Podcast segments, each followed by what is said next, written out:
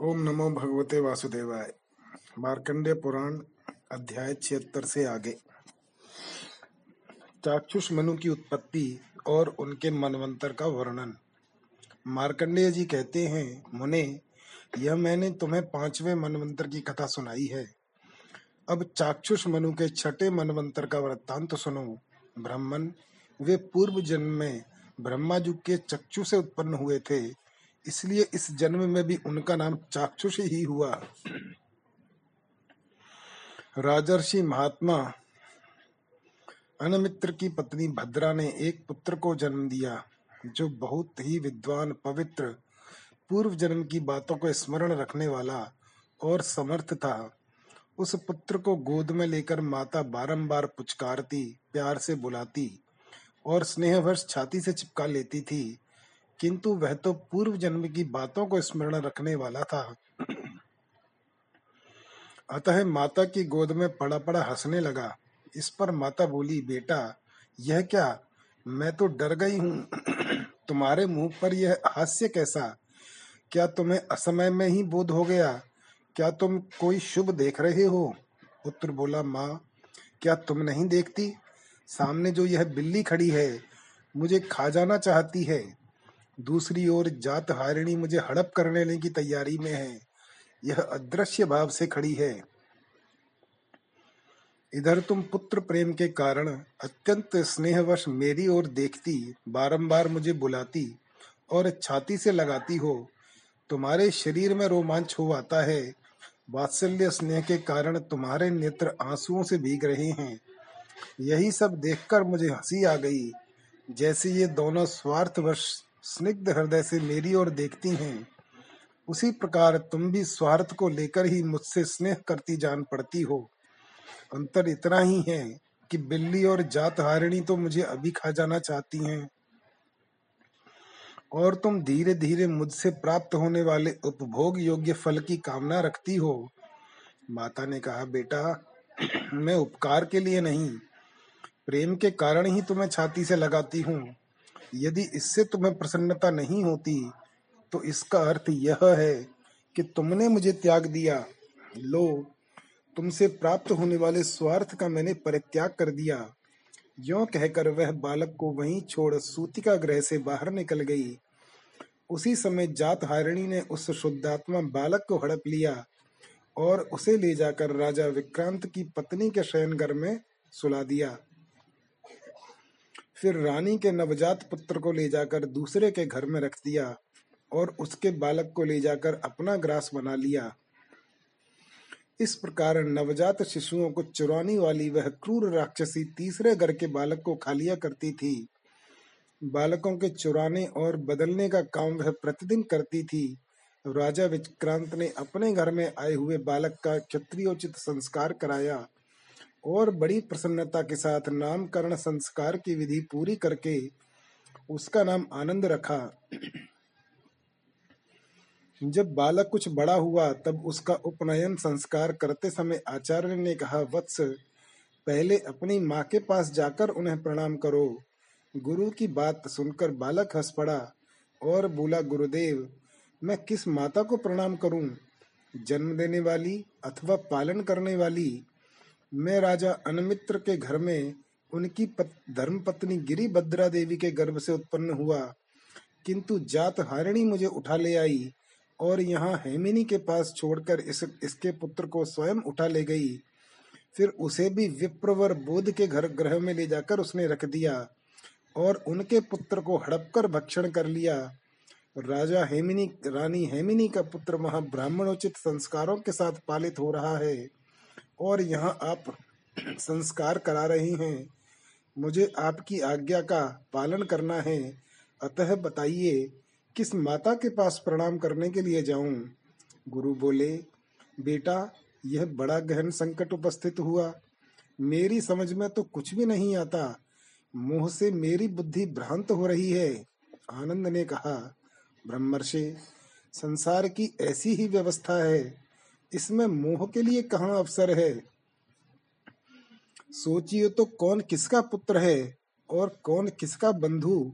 जीव जन्म लेने के बाद से ही मनुष्यों का संबंधी होता है, किंतु मरते ही उसके सभी संबंधी छूट जाते हैं। यहाँ भी जिसका जन्म हुआ है और जन्म के साथ ही बंधु बांधवों से संबंध जुड़ गया है, उस देह का अंत होते ही सारा संबंध टूट जाता है। इसीलिए मैं कहता हूँ संसार में रहने वाले जीव का कोई भी बंधु बांधव नहीं है। भला, कौन किसी के साथ ही बंधुत्व निभाता है? मैंने तो इसी जन्म में दो माताएँ और दो पिता प्राप्त किए। फिर यदि दूसरी देह धारण करने पर वे संबंध बढ़े तो इसमें आश्चर्य ही क्या है? अतः अब मैं तपस्या करूँगा। आप विशाल नामक ग्राम से इस राजा के पुत्र को जो चैत्र नाम से विख्यात है यहाँ बुला लीजिए। आनंद की बात सुनकर राजा अपनी स्त्री और बंधु बांधवों के साथ बड़े विस्मय में पड़े और उसकी ओर से ममता हटाकर उन्होंने उसे धन, वन जाने की अनुमति दे दी। फिर अपने पुत्र चैत्र को बुलाकर उसे राज्य करने योग्य बनाया। जिसने पुत्र बुद्धि से उसका पालन किया था, उस ब्राह्मण का भी भली भांति सम्मान किया। आनंद तपस्या में लगे थे। उन्हें तपस्या करते देख ब्रह्मा जी ने पूछा, वत्स, बताओ तो सही, किस लिए इतना कठोर तप करते हो? आनंद ने कहा, भगवान, मैं आत्म शुद्धि के लिए तपस्या कर रहा हूँ।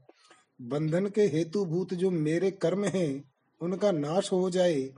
यही इस तपस्या का उद्देश्य है। ब्रह्मा जी बोले, जिसके कर्म भोग का अधिकार क्षीण हो जाता है, वही मुक्ति के योग्य होता है। जिसके पास कर्मों का संचय है, वह नहीं। तुम तो सत्वाधिकारी हो। मुक्ति कैसे पा सकोगे? तुम्हें छठा मनु होना है। चलो, अपने अधिकार का पालन करो। तुम्हारे लिए तपस्या की आवश्यकता नहीं है। मनु की मर्यादा का पालन करके तुम मुक्त हो जाओगे। ब्रह्मा जी के यो कहने पर परम बुद्धिमान आनंद ने तथास्तु कहकर उनकी आज्ञा स्वीकार की। और तपस्या से विरत होकर मनु का कार्य पूर्ण करने के लिए वहाँ से चल दिए। ब्रह्मा जी ने उन्हें तपस्या से हटाते समय चाक्षुष नाम से संबोधित किया था। इसलिए वे उसी नाम से प्रसिद्ध हुए। उन्होंने राजा उग्र की कन्या विदग्धा से विवाह किया और उसके गर्भ से विख्यात पराक्रमी अनेक पुत्र उत्पन्न किए। चाक्षुष मनवंतर में आर्य, प्रसूत, भव्य, यूथग और लेख। ये पाँच देवगण थे। इन सभी गणों में आठ आठ देवताओं का सन्निवेश था। सब देवता यज्ञ, भोजी एवं अमृताशी थे। इन सबके स्वामी मनोजब नामक इंद्र थे, जिन्होंने सौ यज्ञों का अनुष्ठान करके देवताओं का आधिपत्य प्राप्त किया था। उस समय सुमेधा, विरजा, हविष्मान, उन्नत, मधु, अतिनामा और सहिष्णु, ये सात सप्तर्षि थे। उरु पुरु और शतद्रुम्न आदि महाबली नरेश चाक्षुष मनु के पुत्र थे, जिन्होंने इस पृथ्वी का राज्य किया। इस समय वैवस्वत वैवस्वत नाम के सातवें मनु राज्य करते हैं। उनके मनवंतर में जो देवता आदि हुए हैं, उनका वर्णन सुनो। वैवस्वत मनवंतर की कथा और सावर्णिक मनवंतर का संक्षिप्त परिचय। मार्कंडेय जी कहते हैं, विश्वकर्मा की पुत्री संज्ञा भगवान सूर्य की पत्नी है। उनके गर्भ से वैवस्वत मनु का जन्म हुआ, जो विख्यात यशस्वी और अनेक विषयों के ज्ञान में पारंगत थे। विवस्वान के पुत्र होने के कारण ही वे वैवस्वत कहलाए। जब भगवान सूर्य संज्ञा की ओर देखते तो वे अपनी आँखें बंद कर लेती थी। इससे रुष्ट होकर सूर्य ने संज्ञा से यह निठुर वचन कहा, ओ मूर्खे, तू मुझे देखकर सदा नेत्रों का संयम करती है। इसलिए तेरे गर्भ से प्रजाजनों को संयम में रखने वाला यम उत्पन्न होगा। यह सुनकर संज्ञा देवी भय से व्याकुल हो उठी। उनकी दृष्टि चंचल हो गई। यह देखकर सूर्य ने फिर कहा, तूने इस समय मुझे देखकर अपनी दृष्टि चंचल की है। इसलिए चंचल लहरों से युक्त नदी तेरी कन्या के रूप में उत्पन्न होगी। तदनंतर पति के श्राप से संज्ञा ने एक पुत्र और पुत्री को जन्म दिया। पुत्र का नाम यम हुआ और पुत्री यमुना नाम से विख्यात महानदी हुई। संज्ञा सूर्य के तेज को बड़े कष्ट से सहन करती थी। वह उसके लिए असह्य था। उसने सोचा, क्या करूँ? कहाँ जाऊँ? कहाँ जाने से मुझे शांति मिलेगी? और मेरे स्वामी मुझ पर कुपित भी नहीं होंगे। इस तरह अनेक प्रकार से विचार करके प्रजापति कुमारी संज्ञा ने पिता के घर का आश्रय लेना ही ठीक समझा। वहाँ जाने के लिए उद्यत होकर उसने अपनी छाया को ही सूर्य देव की पत्नी बनाया और उससे कहा, तू इस घर में रहे और मेरी ही तरह सब संतानों तथा भगवान सूर्य के प्रति भी उत्तम बर्ताव करना। यो कहकर संज्ञा देवी अपने पिता के घर चली गईं। वहाँ उन्होंने त्वष्टा प्रजापति का दर्शन किया। उन्होंने भी बड़े आदर के साथ पुत्री का स्वागत सत्कार किया। वे कुछ काल तक वहाँ रहीं। इसके बाद पिता ने उन्हें प्रेम पूर्वक समझाते हुए कहा, बेटी, तुम तीनों लोकों के स्वामी भगवान सूर्य की पत्नी हो तो अतः तुम्हें अधिक समय तक पिता के घर में नहीं ठहरना चाहिए। अब तुम स्वामी के घर जाओ। मैं तुम पर बहुत प्रसन्न हूँ। पिता के यो कहने पर संज्ञा ने बहुत अच्छा कहकर उनकी आज्ञा स्वीकार की और उन्हें प्रणाम करके वहाँ से चली गईं। वे सूर्य के तेज से बहुत डरती थीं और उनके ताप का सामना करना नहीं चाहती थीं। इसलिए उत्तर कुरु में जाकर घोड़ी के रूप में रहने और तपस्या करने लगीं। उधर छाया संज्ञा क्यों ही संज्ञा समझकर भगवान सूर्य ने उससे दो पुत्र और एक मनोहर कन्या उत्पन्न की छाया संज्ञा अपनी संतानों को जितना प्यार करती थी, उतनी संज्ञा के पुत्र पुत्री को नहीं मनु तो उसके इस बर्ताव को सह लेते थे, किंतु यम से सहन नहीं हुआ। उन्होंने क्रोध में आकर उसे मारने के लिए लात उठाई। किंतु फिर क्षमा भाव का आश्रय ले उसके शरीर पर लात नहीं लगाई।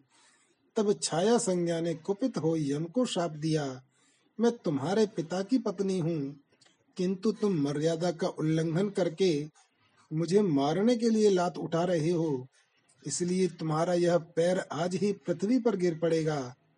माता का दिया हुआ शाप सुनकर यम भय से व्याकुल हो उठे और अपने पिता के पास जाकर उन्हें प्रणाम करके बोले, पिताजी, यह तो बड़े आश्चर्य की बात है। ऐसा तो कभी किसी ने भी नहीं देखा होगा कि माता वात्सल्य छोड़कर अपने पुत्र को शाप दे डाले। दुर्गुणी पुत्रों के प्रति भी माता का दुर्भाव नहीं होता। यमराज की यह बात सुनकर भगवान सूर्य ने छाया संज्ञा को बुलाकर कहा, संज्ञा कहा गई? वह बोली, नाथ, मैं ही तो त्वष्टा प्रजापति की कन्या और आपकी संज्ञा हूँ। आपने मुझसे ही ये संतान उत्पन्न किए हैं। सूर्य ने कई बार घुमा फिरा कर पूछा, किंतु उसने सच्ची बात नहीं बताई। तब सूर्यदेव उसे श्राप देने को उद्यत हुए। यह देख उसने सब बातें ठीक ठीक बता दी। असली बात का पता लगने पर भगवान सूर्य विश्वकर्मा के घर गए। विश्वकर्मा ने अपने घर पधारे हुए त्रिलोक पूजित सूर्य देव का बड़ी भक्ति के साथ पूजन किया। फिर संज्ञा का पता पूछने पर उन्होंने कहा, भगवान, वह मेरे घर पर आई अवश्य थी, किंतु मैंने पुनः उसे आपके ही घर भेज दिया। तब सूर्य ने समाधिस्थ होकर देखा, वह घोड़ी का रूप धारण कर उत्तर कुरु देश में तपस्या कर रही है। उसकी तपस्या का एक ही उद्देश्य है, मेरे स्वामी की आकृति सौम्य एवं शुभ हो जाए। सूर्य को उसकी तपस्या का उद्देश्य ज्ञात हो गया। अतः उन्होंने विश्वकर्मा से कहा, आप मेरे तेज को छांट दीजिए। तब उन्होंने संवत्सर रूप चक्र वाले सूर्य के तेज को छांट दिया। उस समय देवताओं ने उनकी बड़ी प्रशंसा की। तदनंतर देवताओं और ऋषियों ने संपूर्ण त्रिभुवन के पूजनीय भगवान सूर्य का स्तवन आरंभ किया। देवा उचुह, नमस्ते रक स्वरूपाय साम रूपाय ते नमः। यजुह स्वरूप रूपाय, सामनाम धामवते नमः। ज्ञानैक धाम भूताय निर्धूत तमसे नमः। शुद्ध ज्योति स्वरूपाय विशुद्धाय मलात्मने नमः।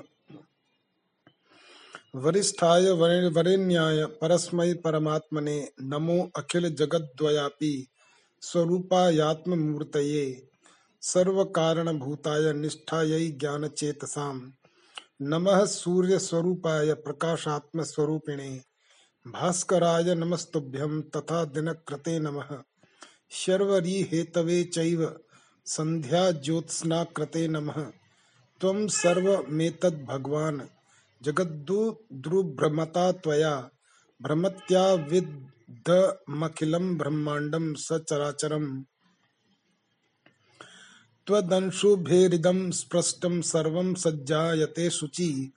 क्रियते त्वत्करैः स्पर्शाज्जलादीनां पवित्रता।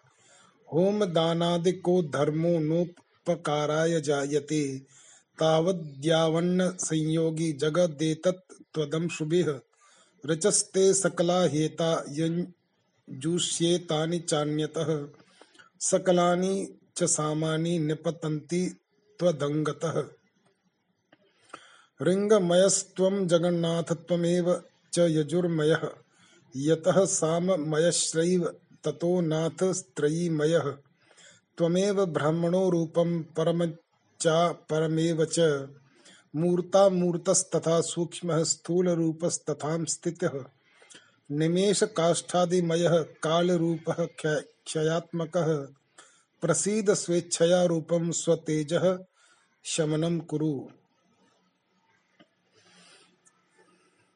इसके अनंतर सब देवता और देवर्षि गण त्रैलोक्य से वंदनीय सूर्य भगवान की स्तुति करने लगे। देवता बोले, हे भगवान, ऋग्वेद, यजुर्वेद और सामवेद के स्वरूप आपको नमस्कार है। ज्ञान के धाम, अंधकार नाशक शुद्ध ज्योति और निर्मल आत्मा आदि आपके स्वरूपों को प्रणाम है।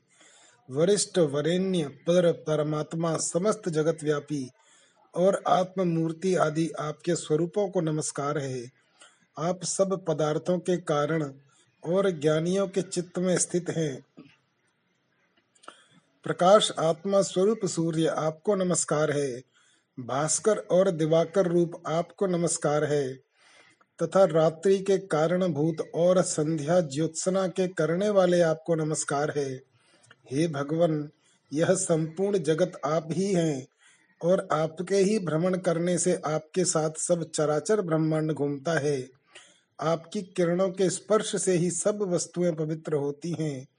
आपकी किरणों के स्पर्श से ही जलादिक भी पवित्र होते हैं। जब तक आपकी किरणों से जगत का संयोग नहीं होता, तब तक होम दान आदिक धर्म सफल नहीं होते। सब ऋचाएँ तथा यजुर्वेद के मंत्र और साम मंत्र आपके अंग से निकलते हैं। हे जगत के स्वामी, आप जिस प्रकार ऋग्वेद, यजुर्वेद और सामवेदमय हैं। उसी प्रकार आप त्रयीमय हैं। आप ब्रह्म के स्वरूप और पर तथा अपर हैं।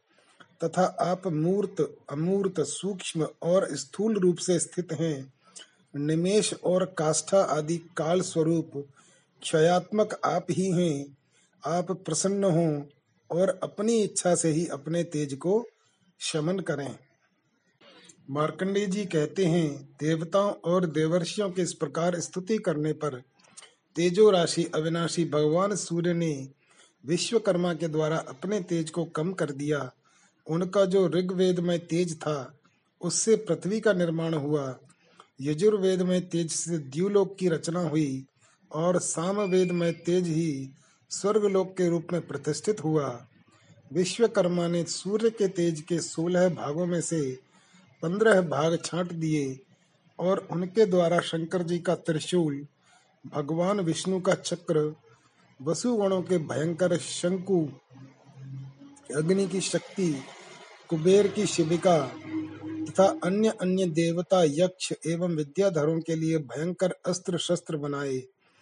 भगवान सूर्य तब से अपने तेज के सोलहवें भाग को धारण करते हैं। तेज कम होने के बाद वे अश्व का रूप धारण करके उत्तर कुरु नामक देश में गए और उन्होंने वहाँ घोड़ी के रूप में संज्ञा को देखा।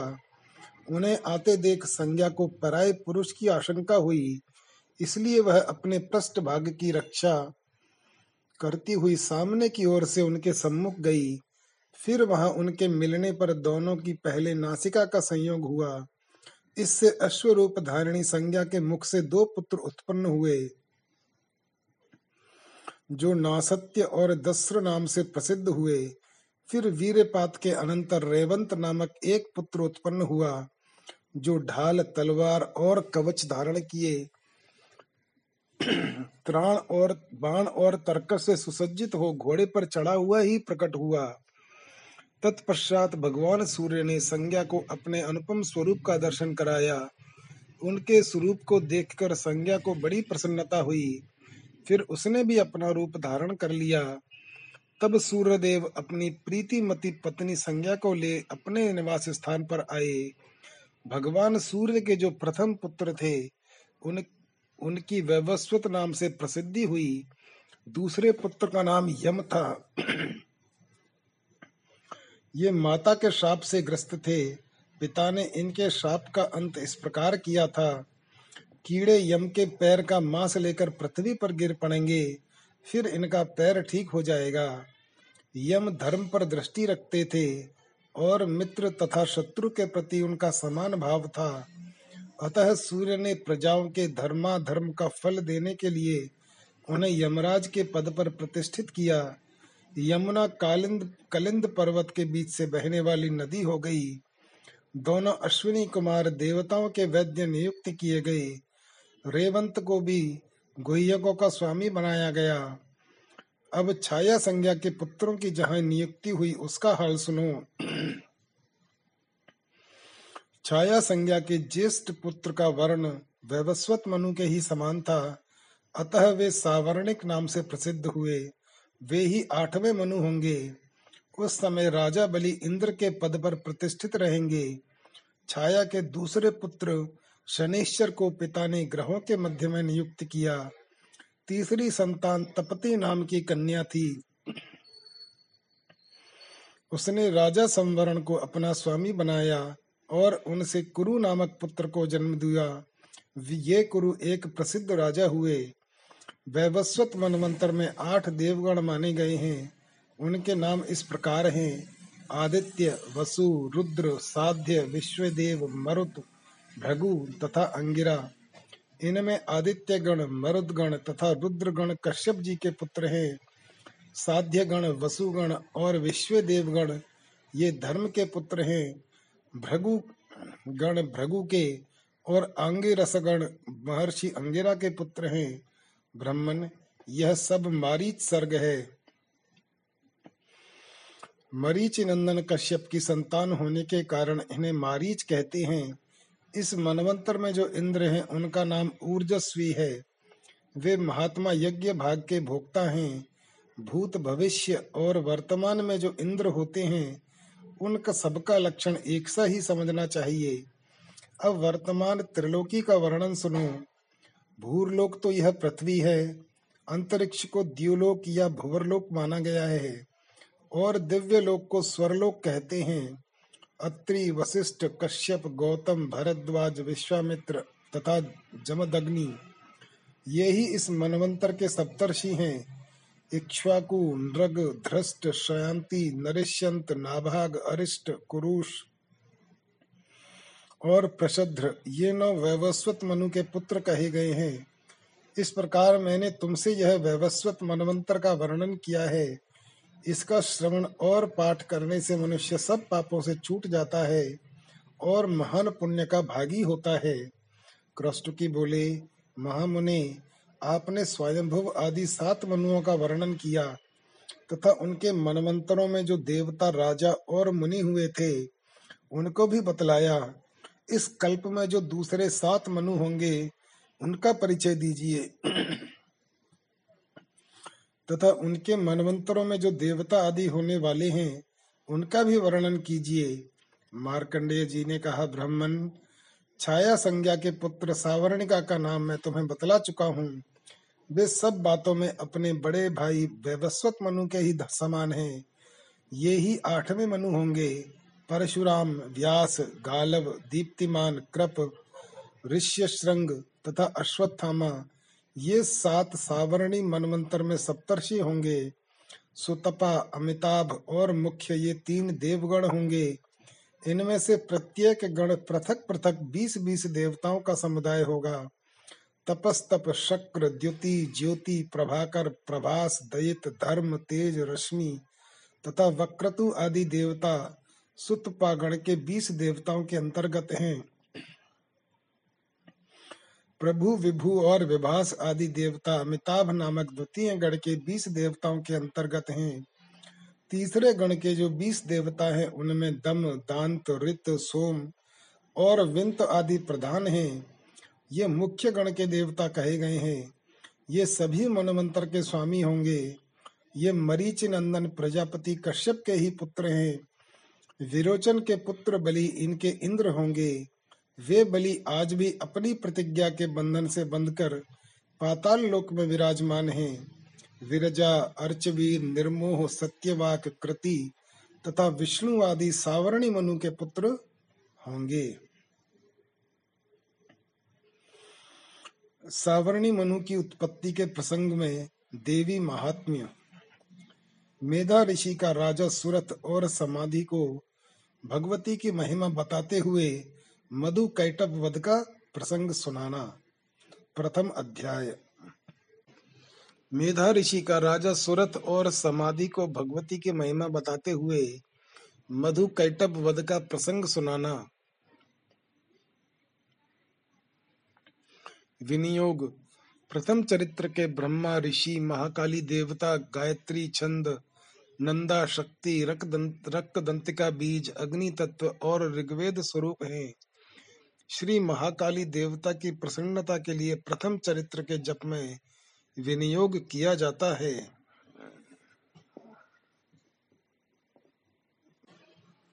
भगवान विष्णु के सो जाने पर मधु और कैटब को मारने के लिए कमल जन्मा ब्रह्मा जी ने जिनका स्तवन किया था, उन महाकाली देवी का मैं सेवन करता हूँ। वे अपने दस हाथों में खड्ग, चक्र, गदा, बाण, धनुष, परिध, शूल भुषुंडी मस्तक और शंख धारण करती हैं। उनके तीन नेत्र हैं। वे समस्त अंगों में दिव्य आभूषणों से विभूषित हैं। उनके शरीर की कांति नीलमणि के समान है, तथा वे दस मुख और दस पैरों से युक्त हैं। मार्कंडेय जी बोले, सूर्य के पुत्र सावरणी जो आठवें मनु कहे जाते हैं, उनकी उत्पत्ति की कथा विस्तार पूर्वक कहता हूँ, सुनो। सूर्य कुमार महाभाग सावरणी भगवती महामाया के अनुग्रह से जिस प्रकार मनवंतर के स्वामी हुए वही प्रसंग सुनाता हूँ। पूर्व काल की बात है, स्वारोचिष मनवंतर में सुरथ नाम के एक राजा थे, जो चैत्र वंश में उत्पन्न हुए थे। उनका समस्त भूमंडल पर एक अधिकार था। वे प्रजा का अपने औरस पुत्रों की भांति धर्म पूर्वक पालन करते थे। फिर भी उस समय कोला विध्वंसी नाम के क्षत्रिय उनके शत्रु हो गए। राजा सूरत की दंड नीति बड़ी प्रबल थी। उनका शत्रुओं के साथ संग्राम हुआ। यद्यपि कोला विध्वंसी संख्या में कम थे तो भी राजा सूरत युद्ध में उनसे परास्त हो गए। तब वे युद्ध भूमि से अपने नगर को लौट आए और केवल अपने देश के राजा होकर रहने लगे। यानी समूची पृथ्वी से अब उनका अधिकार जाता रहा। किंतु वहाँ भी उन प्रबल शत्रुओं ने उस समय महाभाग राजा सुरथ पर आक्रमण कर दिया। राजा का बल क्षीण हो चला था, इसलिए उनके दुष्ट बलवान एवं दुरात्मा मंत्रियों ने वहाँ उनकी राजधानी में भी राजकीय सेना और खजाने को वहाँ से हथिया लिया। सूरत का प्रभुत्व नष्ट हो चुका था, इसलिए वे शिकार खेलने के बहाने घोड़े पर सवार हो वहाँ से अकेले ही एक घने जंगल में चले गए। वहाँ उन्होंने विप्रवर मेधा मुनि का आश्रम देखा, जहाँ कितने ही हिंसक जीव परम शांत भाव से रहते थे। मुनि के बहुत से शिष्य उस वन की शोभा बढ़ा रहे थे। वहाँ जाने पर मुनि ने उनका सत्कार किया और वे उन मुनि श्रेष्ठ के आश्रम पर इधर उधर विचरते हुए कुछ काल तक वहाँ रहे। फिर ममता से आकृष्ट चित्त होकर उस आश्रम में इस प्रकार चिंता करने लगे। पूर्व काल में मेरे पूर्वजों ने जिसका पालन किया था, वही नगर आज मुझसे रहित है। पता नहीं, मेरे दुराचारी भृत्यगण उसकी धर्म पूर्वक रक्षा करते हैं या नहीं, जो सदा मद की वर्षा करने वाला और शूरवीर था, वह मेरा प्रधान हाथी अब शत्रुओं के अधीन होकर न जाने किन भोगों को भोगता होगा। जो लोग मेरी कृपा, धन और भोजन पाने से सदा मेरे पीछे पीछे चलते थे, वे निश्चय ही अब दूसरे राजाओं का अनुसरण करते होंगे। उन अपव्ययी लोगों के सदा खर्च द्वारा सदा खर्च होते रहने के कारण अत्यंत कष्ट से जमा किया हुआ मेरा वह खजाना खाली हो जाएगा। ये तथा और भी कई बातें राजा सूरत निरंतर सोचते रहते थे। एक दिन उन्होंने वहाँ विप्रवर मेधा के आश्रम के निकट एक वैश्य को देखा और उससे पूछा, भाई, तुम कौन हो? यहाँ तुम्हारे आने का क्या कारण है? तुम क्यों शोकग्रस्त और अनमने से दिखाई देते हो? राजा सूरत का यह प्रेम पूर्वक कहा हुआ वचन सुनकर वैश्य ने विनीत भाव से उन्हें प्रणाम करके कहा। वैश्य बोला राजन, मैं धनियों के कुल में उत्पन्न एक वैश्य हूँ। मेरा नाम समाधि है। मेरे दुष्ट स्त्री पुत्रों ने धन के लोभ से मुझे घर से बाहर निकाल दिया। इस समय धन, स्त्री और पुत्र से वंचित हूँ। मेरे विश्वसनीय बंधुओं ने मेरा ही धन लेकर मुझे दूर कर दिया है। इसलिए दुखी होकर मैं वन में चला आया हूँ। यहाँ रहकर मैं इस बात को नहीं जानता कि मेरे पुत्रों की स्त्री की और स्वजनों की कुशल है या नहीं? इस समय घर में वे कुशल से रहते हैं अथवा उन्हें कोई कष्ट है? वे मेरे पुत्र कैसे हैं? क्या ये सदाचारी हैं अथवा दुराचारी हो गए हैं? राजा ने पूछा, जिन लोभी स्त्री पुरुष आदि ने धन के कारण तुम्हें घर से निकाल दिया, उनके प्रति तुम्हारे चित्त में इतना स्नेह क्यों है? वैश्य बोला आप मेरे विषय में जो बात कहते हैं सब ठीक है, किंतु क्या करूँ? मेरा मन निष्ठुरता से निष्ठुरता नहीं धारण करता, जिन्होंने धन के लोभ में पड़कर पिता के प्रति स्नेह, पति के प्रति प्रेम तथा आत्मीय जन के प्रति अनुराग को तिलांजलि दे मुझे घर से निकाल दिया है। उन्हीं के प्रति मेरे हृदय में इतना स्नेह है। महामते गुणहीन बंधुओं के प्रति भी जो मेरा चित्त इस प्रकार प्रेम मग्न हो रहा है, वह क्या है? इस बात को लेकर मैं जानकर भी नहीं जान पाता। उनके लिए मैं लंबी साँसें ले रहा हूँ और मेरा हृदय अत्यंत दुखित हो रहा है। उन लोगों में प्रेम का सर्वथा अभाव है तो भी उनके प्रति जो मेरा मन निष्ठुर नहीं हो पाता, इसके लिए मैं क्या करूँ? मार्कंडेय जी कहते हैं ब्राह्मण, तदनंतर राजाओं में श्रेष्ठ सुरथ और यह समाधि नामक वैश्य दोनों साथ साथ मेधा मुनि की सेवा में उपस्थित हुए और उनके साथ यथा योग्य न्यायानुकूल विनय पूर्ण बर्ताव करने बैठे। तत्पश्चात वैश्य और राजा ने कुछ वार्तालाप आरंभ किया। राजा ने कहा, भगवान, मैं आपसे एक बात पूछना चाहता हूँ, उसे बताइए। मेरा चित्त अपने अधीन न होने के कारण वह बात मेरे मन को बहुत दुख देती है। मुनि श्रेष्ठ, जो राज्य मेरे हाथ से चला गया है, उसमें और उसके संपूर्ण अंगों में मेरी ममता हो रही है। यह जानते हुए भी कि वह अब मेरा नहीं है। अज्ञानी की भांति मुझे उसके लिए दुख होता है। यह क्या है? इधर यह वैश्य भी घर से अपमानित होकर आया है। इसके पुत्र, स्त्री और भृत्यों ने इसको छोड़ दिया है। स्वजनों ने भी इसका परित्याग कर दिया है। तो भी इसके हृदय में उनके प्रति अत्यंत स्नेह है। इस प्रकार यह तथा मैं दोनों ही बहुत दुखी हैं, जिसमें प्रत्यक्ष दोष देखा गया देखा गया है। उस विषय के लिए भी हमारे मन में ममता जनित आकर्षण पैदा हो रहा है। महाभाग, हम दोनों समझदार हैं। तो भी हम में जो मोह पैदा हुआ है, यह क्या है? विवेक शून्य पुरुष की भांति मुझमें और इसमें भी यह मूर्ता प्रत्यक्ष दिखाई देती है। ऋषि बोले, महाभाग, विषय मार्ग का ज्ञान सब जीवों को है। इसी प्रकार विषय भी सबके लिए अलग अलग है। कुछ प्राणी दिन में नहीं देखते, दूसरे रात में ही नहीं देखते। तथा कुछ जीव ऐसे हैं जो दिन और रात्रि में भी बराबर ही देखते हैं। यह ठीक है कि मनुष्य समझदार होते हैं, किंतु केवल वे ही ऐसे नहीं होते।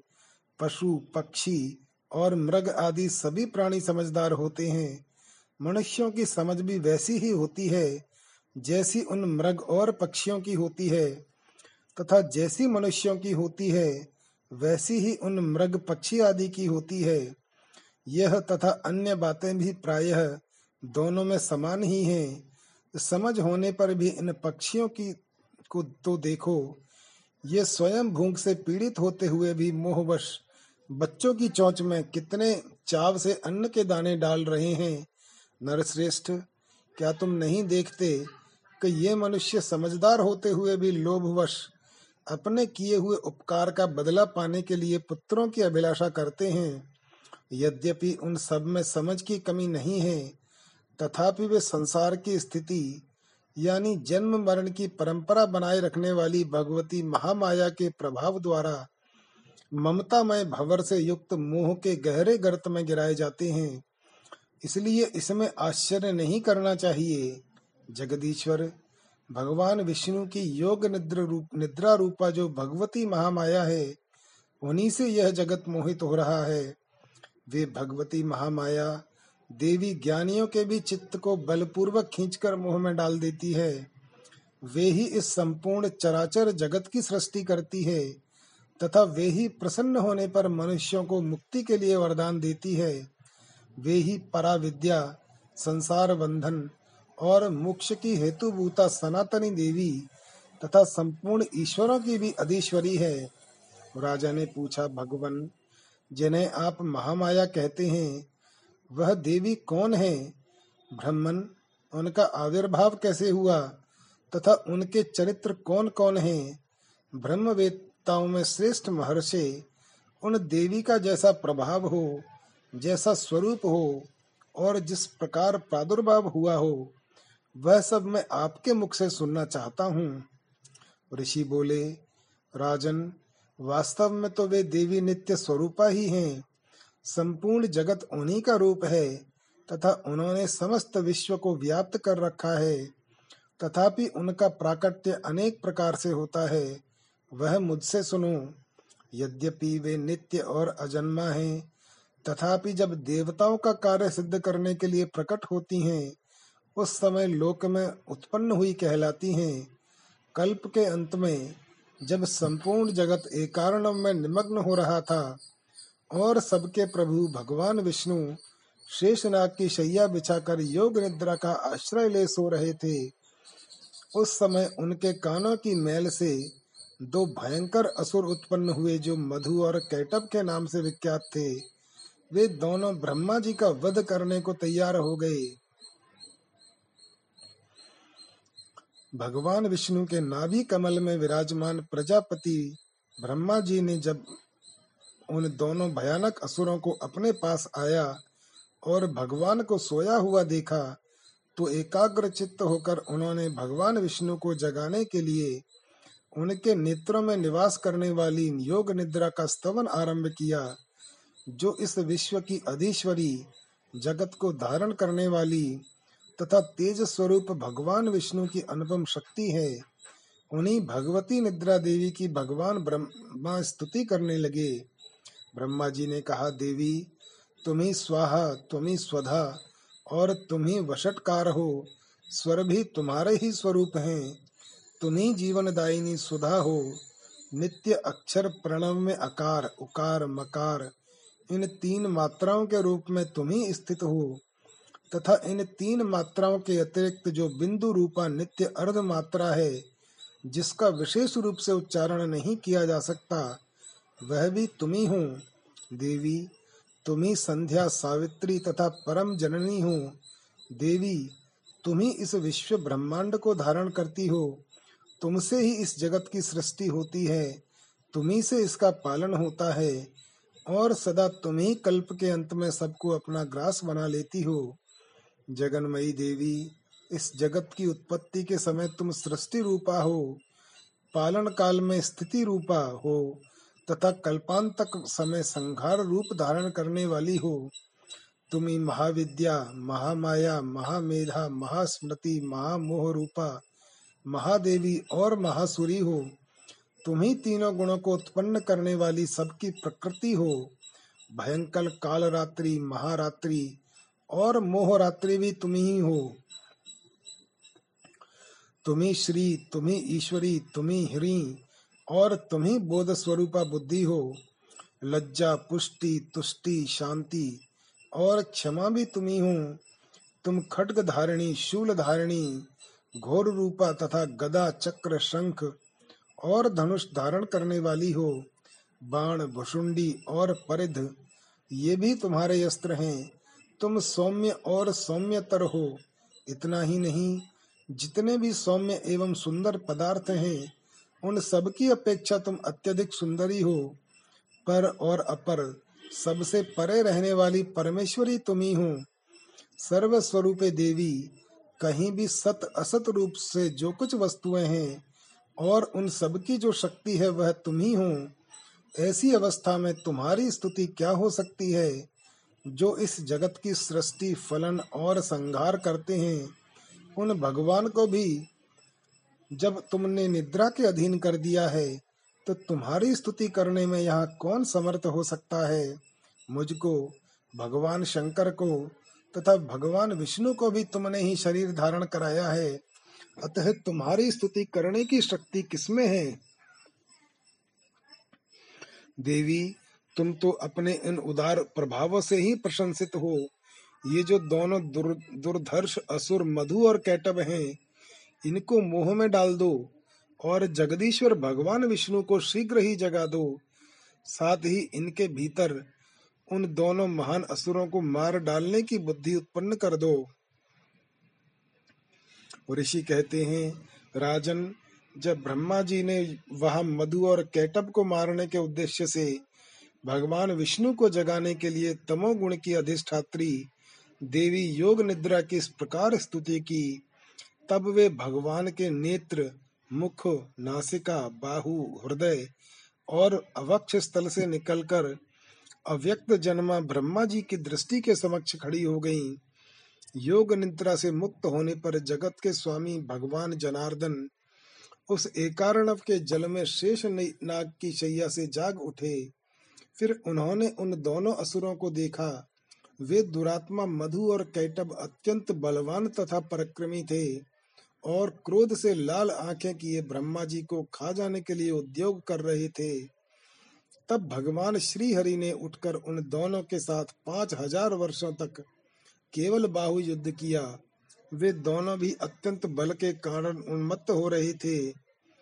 इधर महामाया ने भी उन्हें मोह में डाल रखा था। इसलिए वे भगवान विष्णु से कहने लगे, हम तुम्हारी वीरता से संतुष्ट हैं। तुम हम लोगों से कोई वर मांगो? श्री भगवान बोले, यदि तुम दोनों मुझ पर प्रसन्न हो तो अब मेरे हाथ से मारे जाओ। बस इतना सा ही मैंने वर मांगा है। यहाँ दूसरे किसी वर से क्या लेना है? ऋषि कहते हैं, इस प्रकार धोखे में आ जाने पर जब उन्होंने संपूर्ण जगत में जल ही जल देखा तब कमल नयन भगवान से कहा, जहाँ पृथ्वी में जल में डूबी हुई न हो, जहाँ सूखा स्थान हो, वहीं हमारा वध करो।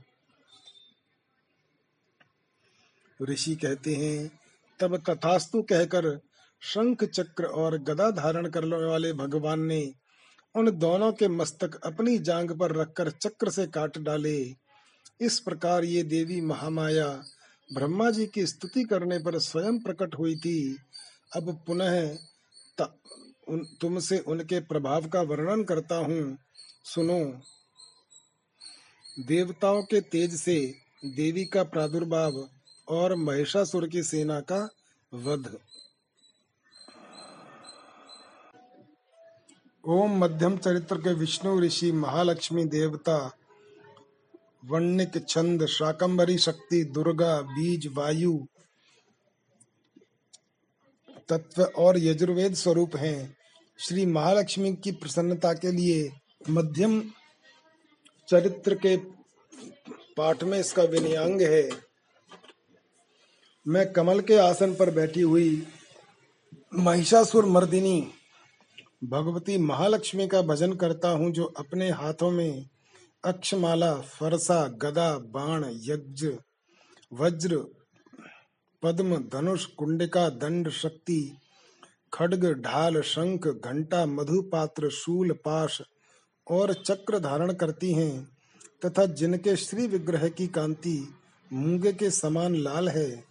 ऋषि कहते हैं, पूर्व काल में देवताओं और असुरों में पूरे सौ वर्षों तक घोर संग्राम हुआ था।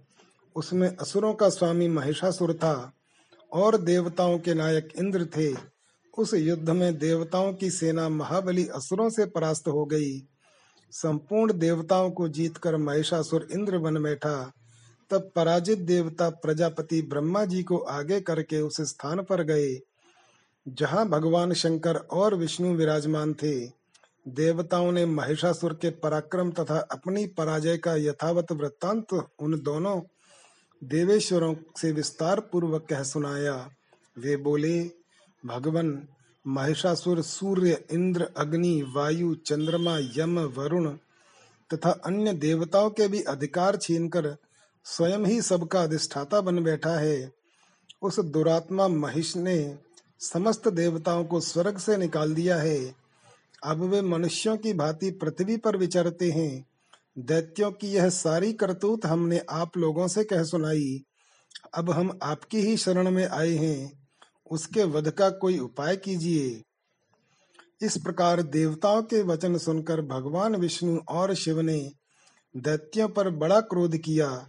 उनकी भौहें तन गईं और मुँह टेढ़ा हो गया।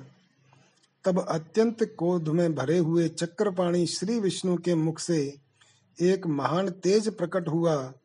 इसी प्रकार ब्रह्मा, शंकर तथा इंद्र आदि अन्य अन्य देवताओं के शरीर से भी बड़ा भारी तेज निकला। वह सब मिलकर एक हो गया। महान तेज का वह पुंज मान पर्वत सा जान पड़ा। देवताओं ने देखा, वहाँ उसकी ज्वालाएँ संपूर्ण दिशाओं में व्याप्त हो रही थीं। संपूर्ण देवताओं के शरीर से प्रकट हुए उस तेज की कहीं तुलना नहीं थी। एकत्रित होने पर वह एक नारी के रूप में परिणत हो गया और अपने प्रकाश से तीनों लोकों में व्याप्त जान पड़ा। भगवान शंकर का जो तेज था, उससे उस देवी का मुख प्रकट हुआ। यमराज के तेज से उसके सिर में बाल निकल आए। श्री विष्णु भगवान के तेज से उसकी भुजाएँ उत्पन्न हुई। चंद्रमा के तेज से दोनों स्तनों का और इंद्र के तेज से मध्य भाग, कटी प्रदेश का प्रादुर्भाव हुआ। वरुण के तेज से जंघा और पिंडली तथा पृथ्वी के तेज से नितंब भाग प्रकट हुआ। ब्रह्मा के तेज से दोनों चरण और सूर्य के तेज से उनकी अंगुलियाँ हुई। वसुओं के तेज से हाथों की अंगुलियाँ और कुबेर के तेज से नासिका प्रकट हुई। उस देवी के दांत प्रजापति के तेज से और तीनों नेत्र अग्नि के तेज से प्रकट हुए थे। उसकी भौहें संध्या के और कान वायु के तेज से उत्पन्न हुए थे। इसी प्रकार अन्य अन्य देवताओं के तेज से भी उस कल्याणमयी देवी का आविर्भाव हुआ। तदनंतर समस्त देवताओं के तेज पुंज से प्रकट हुई देवी को देखकर महिषासुर के सताए हुए देवता बहुत प्रसन्न हुए। पिनाकधारी भगवान शंकर ने अपने शूल से एक शूल निकाल कर उन्हें दिया। फिर भगवान विष्णु ने भी अपने चक्र से चक्र उत्पन्न करके भगवती को अर्पण किया। वरुण ने भी शंख भेंट किया। अग्नि ने उन्हें शक्ति दी और वायु ने धनुष तथा बाण से भरे हुए दो तरकस प्रदान किए। सहस्र नेत्रों वाले देवराज इंद्र ने अपने वज्र से वज्र उत्पन्न करके दिया। और ऐरावत हाथी से उतारकर एक घंटा भी प्रदान किया। यमराज ने काल दंड से दंड, वरुण ने पाश, प्रजापति ने स्फटिकाक्ष की माला तथा ब्रह्मा जी ने कमंडलू भेंट किया। सूर्य ने देवी के समस्त रोम कुमों में अपनी किरणों का तेज भर दिया। काल ने उन्हें चमकती हुई ढाल और तलवार दी।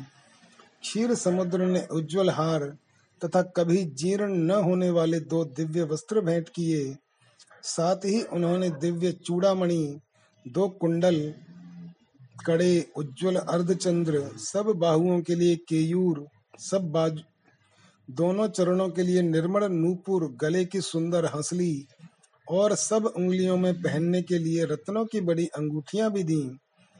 विश्वकर्मा ने उन्हें अत्यंत निर्मल फरसा भेंट किया। साथ ही अनेक प्रकार के अस्त्र और अभेद्य कवच दिए। इनके सिवा नस्तक, मस्तक और वक्ष स्थल पर धारण करने के लिए कभी न कुमलाने वाले कमलों की मालाएँ दी। जलधि ने उन्हें सुंदर कमल का फूल भेंट किया। हिमालय ने सवारी के लिए सिंह तथा भांति भांति के रत्न समर्पित किए। धनाध्यक्ष कुबेर ने मधु से भरा पान पात्र दिया।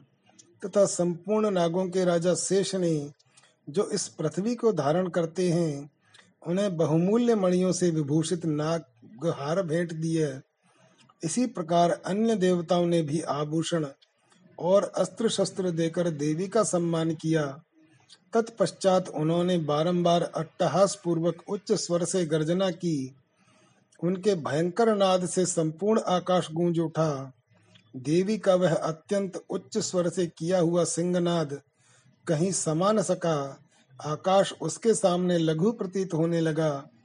उससे बड़े ज़ोर की प्रतिध्वनि हुई, जिससे संपूर्ण विश्व में हलचल मच गई और समुद्र काँप उठे।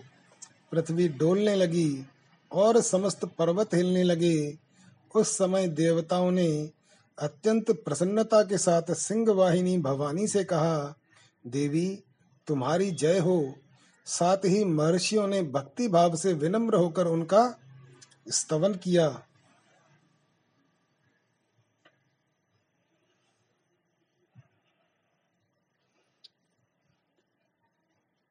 संपूर्ण त्रिलोकी को क्षोभग्रस्त देख दैत्यगण अपनी समस्त सेना को कवच आदि से सुसज्जित कर हाथों में हथियार ले सहसा उठकर खड़े हो गए। उस समय महिषासुर ने बड़े क्रोध में आकर कहा, आहा, यह क्या हो रहा है? फिर वह संपूर्ण असुरों से घिरकर उस सिंहनाद की ओर लक्ष्य करके दौड़ा और आगे पहुंचकर उसने देवी को देखा, जो अपनी प्रभा से तीनों लोकों को प्रकाशित कर रही थी। उनके चरणों के भार से पृथ्वी दबी जा रही थी, माथे के मुकुट से आकाश में रेखा से खींच रही थी, तथा वे अपने धनुष की टंकार से सातों पातालों को क्षुब्ध किए देती थी। देवी अपनी हज़ारों भुजाओं से संपूर्ण दिशाओं को आच्छादित करके खड़ी थी। तदनंतर उनके साथ दैत्यों का युद्ध छिड़ गया। नाना प्रकार के अस्त्र शस्त्रों के प्रहार से संपूर्ण असुर, महिषासुर, संपूर्ण दिशाएँ उद्भासित होने लगीं। भिक्षुर नामक महान असुर महिषासुर का सेना नायक था।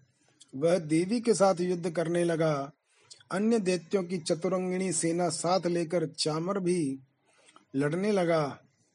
साठ हज़ार रथियों के साथ आकर उदग्र नामक महादैत्य ने लोहा लिया। एक करोड़ रथियों को साथ लेकर महाहनु नामक दैत्य युद्ध करने लगा, जिसके रोए तलवार के समान तीखे थे। वह असिलीमा नामक महादैत्य पाँच करोड़ रथी सैनिकों सहित युद्ध में आ कटा। साठ लाख रथियों से घिरा हुआ बाष्कल नामक दैत्य भी उस युद्ध भूमि में लड़ने लगा। परिवारित नामक राक्षस, हाथी सवार और घुड़सवारों के अनेक दलों तथा एक करोड़ रथियों की सेना लेकर युद्ध करने लगा। विडाल नामक दैत्य पाँच अरब रथियों से घिरकर लोहा लेने लगा। इनके अतिरिक्त और भी हज़ारों महादैत्य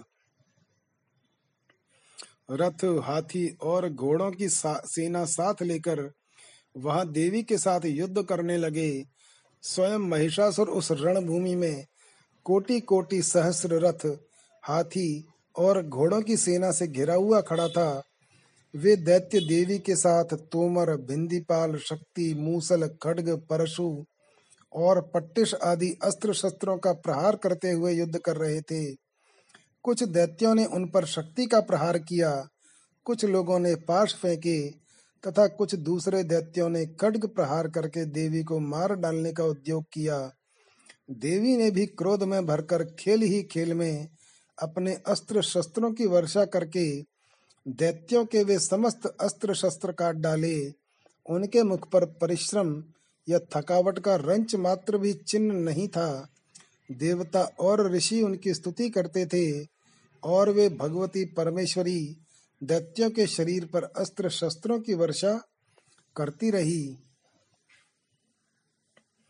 देवी का वाहन वह सिंह भी क्रोध में भरकर गर्दन के बालों को हिलाता हुआ असुरों की सेना में इस प्रकार विचरने लगा, मानो वनों में दावानल फैल रहा हो। रणभूमि में दैत्यों के साथ युद्ध करती हुई अंबिका देवी ने जितने निश्वास छोड़े वे सभी तत्काल सैकड़ों, हज़ारों गणों के रूप में प्रकट हो गए और परशु, भिंदीपाल, खड्ग तथा पट्टिश आदि अस्त्रों द्वारा असुरों का सामना करने लगे। देवी की शक्ति से बड़े हुए वे गण असुरों का नाश करते हुए नगाड़ा और शंख आदि बाजे बजाने लगे। उस संग्राम महोत्सव में कितने ही गण मृदंग बजा रहे थे। तदनंतर देवी ने त्रिशूल से, गदा से, शक्ति की वर्षा से और खड्ग आदि से सैकड़ों महादैत्यों का संहार कर डाला। कितनों को घंटे के भयंकर नाद से मूर्छित करके मार गिराया। बहुतेरे दैत्यों को पाश से बांधकर धरती पर घसीटा। कितने ही दैत्य उनकी तीखी तलवार की मार से दो दो टुकड़े हो गए। कितने ही गदा की चोट से घायल हो गए और धरती पर सो गए। कितने ही मूसल की मार से अत्यंत आहत होकर रक्त वमन करने लगे। कुछ दैत्य शूल से छाती फट जाने के कारण पृथ्वी पर ढेर हो गए। उस रणांगण में बाण समूह की वृष्टि से कितने ही असुरों की कमर टूट गई। बाज की तरह झपटने वाले देव पीड़क दैत्यगण अपने प्राणों से हाथ धोने लगे। किन्हीं की बाहें छिन्न भिन्न हो गईं, कितनों की गर्दनें कट गईं कितने ही दैत्यों के मस्तक कट कट कर गिरने लगे। कुछ लोगों के शरीर मध्य भाग में ही विदीर्ण हो गए। कितने ही महादैत्य जांघें कट जाने से पृथ्वी पर गिर पड़े। कितनों को ही देवी ने एक बाह, एक पैर और एक नेत्र वाले करके दो टुकड़ों में चीर डाला।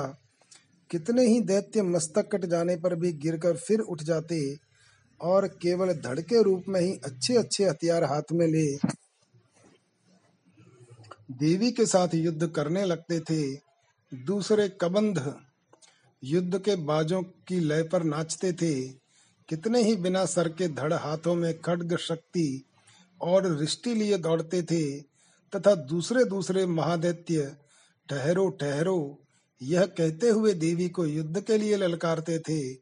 जहाँ वह घोर संग्राम हुआ था, वहाँ की धरती देवी के गिराए हुए रथ हाथी, घोड़े और असुरों की लाशों से ऐसी पट गई थी कि वहाँ चलना फिरना असंभव हो गया था। दैत्यों की सेना में हाथी, घोड़े और असुरों के शरीरों से इतनी अधिक मात्रा में रक्तपात हुआ था कि थोड़ी ही देर में वहाँ खून की बड़ी बड़ी नदियाँ बहने लगीं। जगदम्बा ने असुरों को, असुरों की विशाल सेना को क्षण भर में नष्ट कर दिया। ठीक उसी तरह, जैसे तृण और काठ के भारी ढेर को आग कुछ ही क्षणों में भस्म कर देती है, और वह सिंह भी गर्दन के बालों को हिला हिलाकर ज़ोर ज़ोर से गर्जना करता हुआ दैत्यों के शरीर से, मानो उनके प्राण चुने लेता था। वहाँ देवी के गणों ने भी उन महादैत्यों के साथ ऐसा युद्ध किया, जिससे देवता गण उन पर आकाश से फूल बरसाने लगे, और उन सबसे बहुत संतुष्ट हुए। जय श्री राम